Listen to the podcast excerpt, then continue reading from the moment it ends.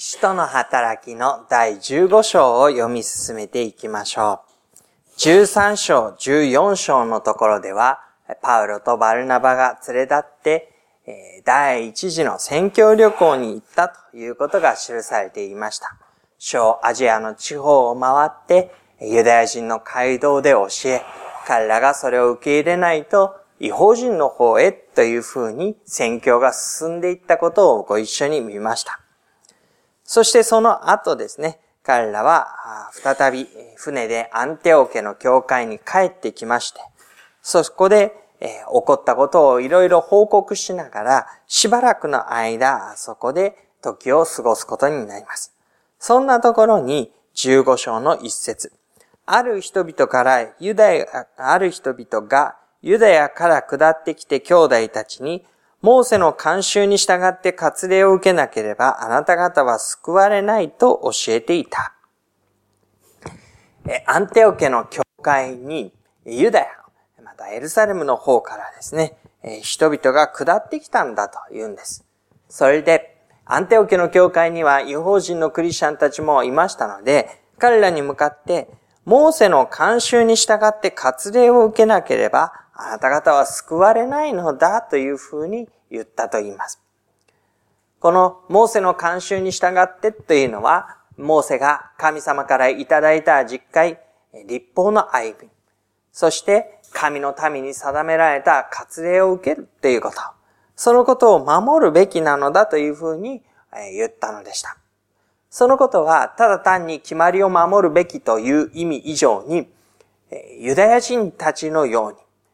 ユダヤというのは民族になりますけれども、その神の民であるユダヤ民族の一人として歩むようにならなければ、あなた方は救われないのだというふうに言っていることでした。つまりそれは、立法を定められた教えを守るだけではなくて、自分たちの生まれたルーツであったり、人種であったり、家族、村、共同体というものを横に置いて、神の民の共同体に、そのメンバーの一人として加わらなければという意味合いを持っていたわけです。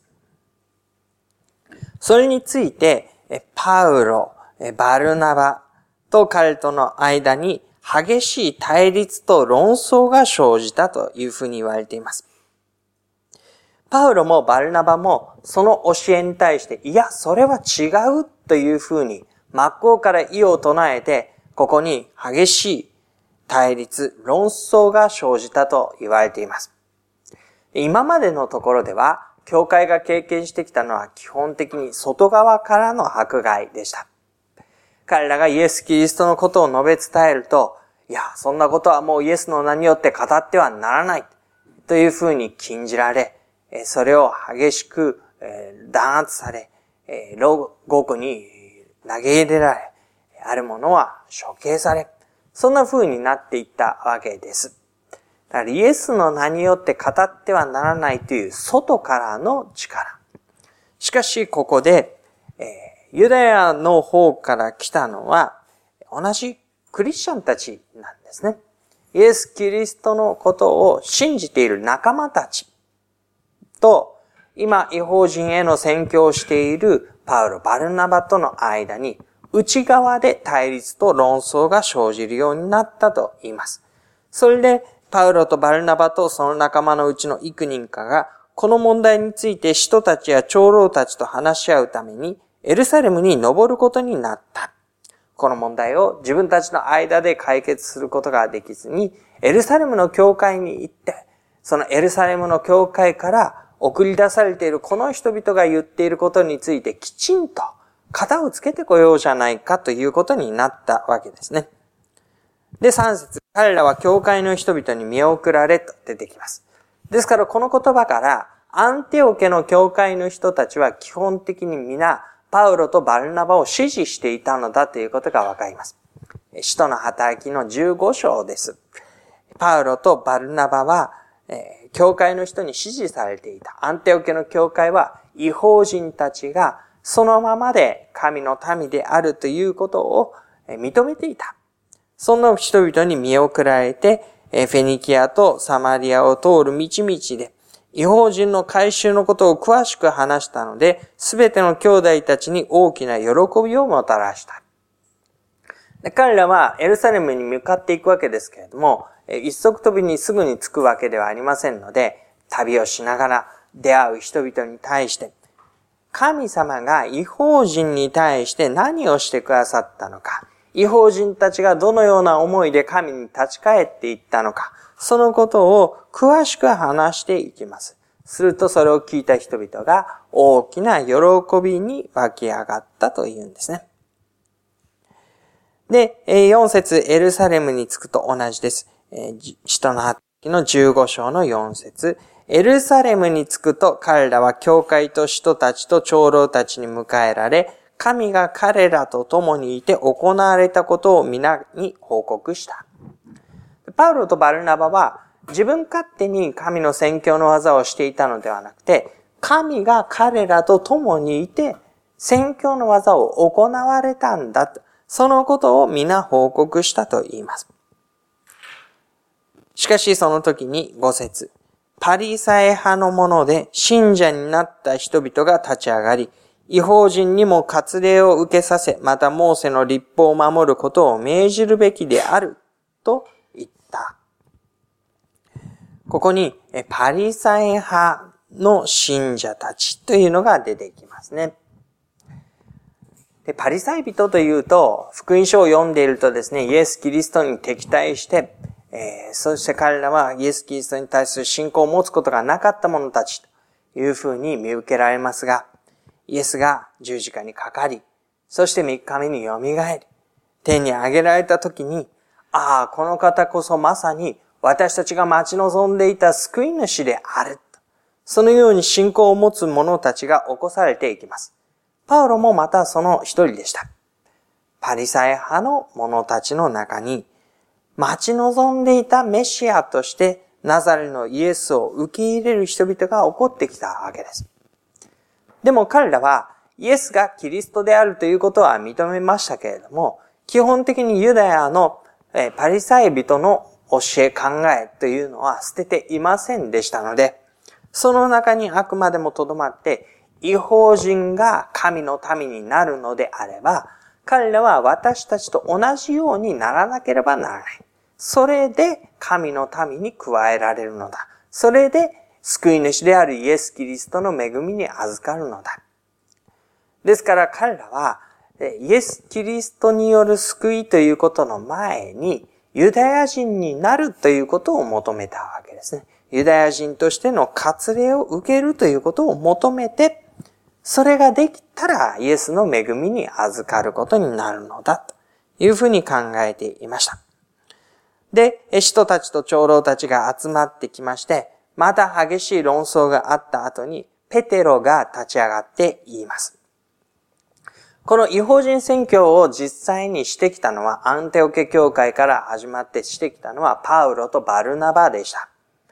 ペテロはこの時にエルサレムにいまして、そして彼が経験したことを元にして話をするわけです。7節のところ。兄弟たちご存知の通り、神は初めの頃、あなた方の間でことをお決めになり、違法人が私の口から福音の言葉を聞いて信じるようにされたのです。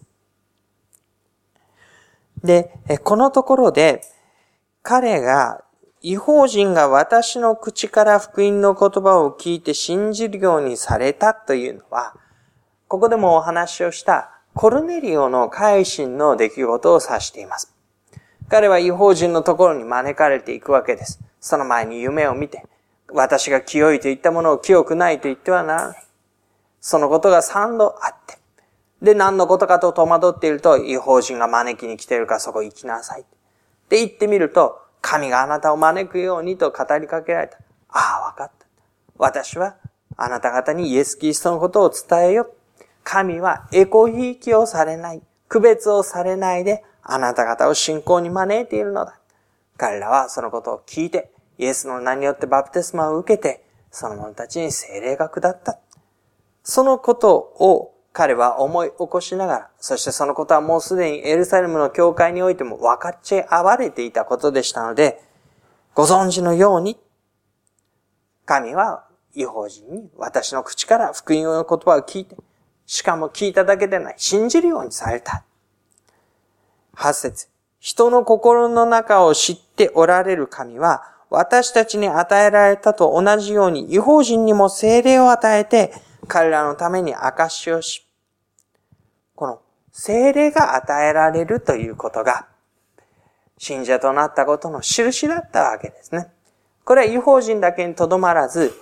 ピリポのところでも起こっていきました。各地に点在していく信仰の火種。それが、信じて救われる者たちが起こされてくるときに、精霊が与えられ、精霊が与えられ、と、確かにイエス・キリストの福音を信じてクリスチャンになった者たちが、だということの証、確認がされていったわけですね。で、コルネリオとその家族も、違法人ではありましたけれども、割礼を受けなくても、立法を守らなくても、神のイエス・キリストの精霊が与えられたんだ。そのことはあなた方も聞いたでしょう。そのことを理解しているでしょうと言うんですね。9節神は私たちと彼らとに何の差別もつけず、彼らの心を信仰によって清めてくださったのです。神は神の民であること、神の民でないこと、そのことに何の差別も区別もしなかった。片やどっちかには非常に厳しいことを求め、片方には甘くというようなことはしなかった。どちらも信仰によって神はその心を清めてくださったのだと言います。十節のところ。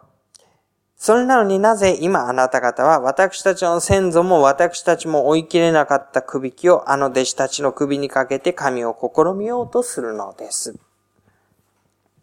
この首輝というのは立法のことを指しています。実は私たちも私たちの先祖も神の立法をすべて守りきることができたわけではない。そういう中で、なぜ私たち自身が追い切れなかったような首輝をあの弟子たちの首にかけようとするのか。それは神を試すことになるではないか。それは神に文句をつけて、神様、この人たちにはこの首輝が必要だ。そういうふうに言うことになるではないか。私たちが主イエスの恵みによって救われたことを私たちは信じますが、あの人たちもそうなのです。私たちはあの人たちはと区別するのではなくて、私たちがそうであればあの人たちもそうなのですとペテロは証言をするわけですね。で、そうすると、前回週は、ペテロの言うことに沈黙します。そして、パウロとバルナバ、訪ねてきたパウロとバルナバがですね、彼らを通して神が違法人の間で行われた印と不思議な技について話すのに耳を傾けたと言うんです。で、ここに神が行われた見業をパウロとバルナバが語るのに耳を傾けた。もともと宮沢を行ったのは神なんです。その仲介人として立ち会ったのがパウロとバルナバなんです。そして彼らはその自分たちを通してなされたことをここに来て自分たちの口で証言をしていきます。神がなさったことをパウロとバルナバは立ち会い、その介在人になり、証言者となってここで証をしていくことになる。で、この二人が話し終えます。ペテロが話し、パウロとバルナバが話した後、エルサレム教会のリーダーであるヤコブという人物が、このところで口を開くことになります。13節二人が話し終えると、ヤコブがこう言った。兄弟たち私の言うことを聞いてください。神がはじめにどのように違法人を顧みて、その中から皆をもって呼ばれる民をお召しになったかは、シメオンが説明した通りです。このシメオンはシモン・ペテロのシメオンということになります。で、神が違法人を帰り見たんだというんですね。帰り見たというのは心に留めるということの意味です。あいるんだかいるんないんだかわかんない。あ、まあどうでもいいやというふうに邪気に扱ったのではなくて、帰り見たんだ。心をそこに向けて、この人たちは大切な、放っておいてはならないものなんだというふうに神がご覧になった。で、その中から民を召された、呼ばれたっていうんですね。心に留めて、目を留めて、神はその人たちを実際に自分のところにお呼びになった、招かれた。神がですね。そのことはシオン、シモン・ペテロが説明した通りです。で、預言者たちの言葉もこれと一致しており、それにはこう書いてありますということで、彼らが親しんでいる旧約聖書の中からの引用を語ります。で、それはこういうふうに書いてあるんですね。この後私は帰ってきて倒れたダビデの幕屋を建て直す。から補修から帰ってきた後の神殿の再建のことを指しているでしょう。廃墟と化した幕屋を建て直し、それを元通りにする。何のためか。それは、残った人々、すなわち私の名で呼ばれる違法人が皆、主を求めるようになるためである。大昔からこれらのことを知らせておられる主がこう言われる。でこの神殿の再建というのは、補修から帰ってきた民が、神の宮が崩れたままになっていたら礼拝ができない。本当の信仰の復興のために、その信仰の復興と合わせて神殿の復興をするということがあったわけです。でもここではですね、そのことはただ単に神の民、すでにあるユダヤ人たちが神に立ち返るだけではなくて、残った人々、すなわち私の名で呼ばれる違法人が皆。ここで私の名で呼ばれる、先ほどのところに皆をもって呼ばれる人々を召したというのが出てきました。神の名をつけて呼ばれるようになる人たち。この神の名をもって呼ばれる人たちというのは、とにかく、えー、ユダヤ人の千倍特許だったわけですね。私たちの神の名は何か、あのヤーウェイだというのが、彼らの、あまあ、合言葉であり、彼らのアイデンティティであり、彼らは神の民であることを何よりの自負にしていました。その神の名をもって呼ばれる違法人が皆、主を求めるようになるためだ。そのところの民は、ただ単にユダヤの民だけではなく、一般的なユダヤの民以外の人たちを多く含む違法人もまたそこに含まれる者たち。その彼らが主を求めるようになるためなんだ。これが預言者に言っていたことじゃないか。そんでそのことが成就していく中にあって、イエス・キリストは、その救いを、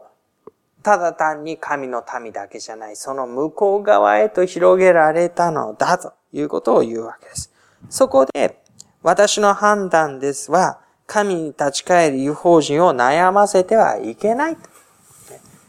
彼らに割礼を敷いたり、立法を守らせたり、そのことによってしか救われないというふうな言い方をするのは間違っているということをヤコブも証言をして、そしてそのことの決着を図っていこうとします。二十節、ただ偶像に備えて汚れた者と不貧困と締め殺した者と血とを避けるように書き送るべきだと思います。昔から町ごとにモーセの立法を述べる者がいて、それが安息日ごとに諸街道で読まれているからです。で、このところに、一番最初のキリスト教というものがどういうものなのかということがよく分かってきます。で、それは、諸街道で安息日ごとに、やっぱり読まれていたのは旧約聖書モーセの立法だったというんです。で、そのことを読みながら、そこに書かれて待ち望まれている救い主こそが、まさにナザレのイエス、あの十字架にかかり復活された救い主なのだと。彼らはそこを自分たちが経験したこと、証言から理解したことで補いながら、旧約聖書が指し示すナザレのイエス信仰を持って、彼の方をキリストとして理解をしていくようになる。で、その群れに、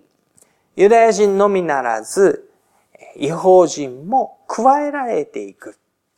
で、その加えられていく条件の中に、ユダヤ人の街道であれば、ユダヤのしきたりを守っている者たちが集まる。で、そうでない者は汚れた者たちですので、ここに来てはいけないわけですね。集まりに加わってはいけないわけです。でも、え、ここでは、そういったことは何も問わない。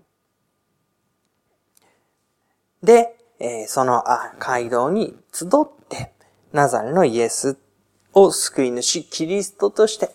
一緒に歩むべきなのだということが言われています。ただここには避けるべきものがあるというふうに言われて、偶像に備えて汚れたもの、不貧困、締め殺した者、地を避けるようにと、四つのものを避けるようにと書き送られています。で、これらはですね、えー、神の民に加えられた後に避けるべきものなんですね。で、えー、ユダヤの方から来た人たちが教えていたのは、神の民に加わるために必要なことがあるっていうふうに言っていたんですね。で、それは割礼を受けること。イエス・キリストの救いだけではなくて、割礼を受けることで、イエス・キリストの救いに預かるようになる。でもここで言われているのは、イエス・キリストによって神の民に加えられるのだ。そのことについて民を悩ませてはいけない。それ以上のものを付け加えることは何もない。ただ、その神の民に加わった後には、不貧困とか、汚れ、えー、偶像に備えて汚れたものとか、えー、血、締め殺したもの、血を避けるように。それは明白に彼らの文化伝統の中から言って、それらは明確に汚れているとされているものでした。でそれを避けるように。割礼というのはですね、神の約束なわけですよね。えー、割礼を受けた者は神の民として数えられるというのが神の約束。でも今やイエス・キリストによる新しい約束の中に招かれる者たちにとって、この古い約束で救いに入るのだという歩みは、どうしても、えー、保護されない、えー、その、亡き者にされなければならなかったということです。誰でもキリストによって神の民になるんだということ。それがこのところで認められていったことでした。これがですね、パウロとバルナバが登っていって、エルサレム会議というふうに俗に言われるものとして、え、教会の中で、違法人に対する扱いが定められていった、そのところになります。少しまとめましょうね。誰がキリスト、神の民であるのかというのは、誰でもキリストによるのだ。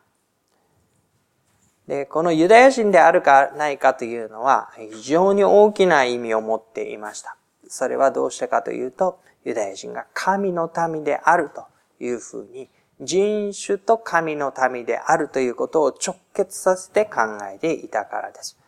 だから他のですね、アラム人であるのかエジプト人であるのかという区別とは全然違うんですね。神の民であるかないかという区別なんです。そのことの中でキリストによって、ただキリストによって、ということで彼らは神の名をもって呼ばれていくことになります。で、その背後には神様が違法人を招いているということがあるわけです。パウロをしてバルナバをしてさせたその神の見業。ペテロをして違法人を身元に招かれたこと。彼らはどちらも神がなさったことというふうにこれを証言していきます。自分たちがひょんな行きさつからこんな風になってね。私たちはこうしてきたんだ。これを認めてくれという話ではなくて、神がこれをなさってこられた。そのことについて私たちがそれを差し挟むことがあるだろうか。そして、神の民というものに人々が誰もイエス・キリストを通して加えられる。その加えられたものにはふさわしい歩みが確かにある。そのことは求められていくことになる。でも、神の民になるにあたって、そのことの中で違法人たちを悩ますものは何一つあってはならないのだ。イエス・キリストにつまずく者がいるかもしれないけれども、イエス・キリスト以外のものでつまずくことがあってはならないのだというのが、このところでの意図になります。で、エルサレム会議ということでですね、教会がその真理を定めていった第1回目というふうに言われることもあります。でも、教会がこの真理を定めたというのはあまり正確な言い方ではなくて、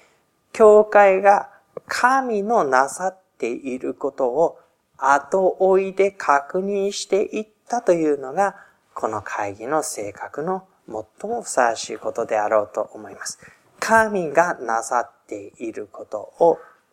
人が自分たちの知っている信仰の歩みの範囲から新たに理解し直して、そして自分たちの大事なものと確認していったということです。ですので、このところを見ているとですね、使徒の働き、今までのところを思い起こしていただいても、その信仰の歩みが非常に力強く命あるものとして生きている様子を理解していただけると思うんです。何か計画書があってそれを淡々と行って一つずつ実行したからこうなりましたというよりは、ここであれがあり、こんな風になり、思いがけずにこんなこともあって、でも神様がこうしてくださって、そのことを通して神の宮さがこういう風に明らかになっていって、その生きた信仰の宣教の歩みの中で、教会は改めて考えてみたときに、ああ、神様がこうなさっているんだということを理解して、そしてそれを自分たちのよりどころとして定めていったということです。そんな信仰の生きた歩みの中で、脈々とイエス・キリストが救い主として一人一人に受け入れられ、そして信仰の歩みが、神の歩みの歩みが、ますます強められていったことをご一緒に覚えたいと思います。しばらく黙祷いたしましょう。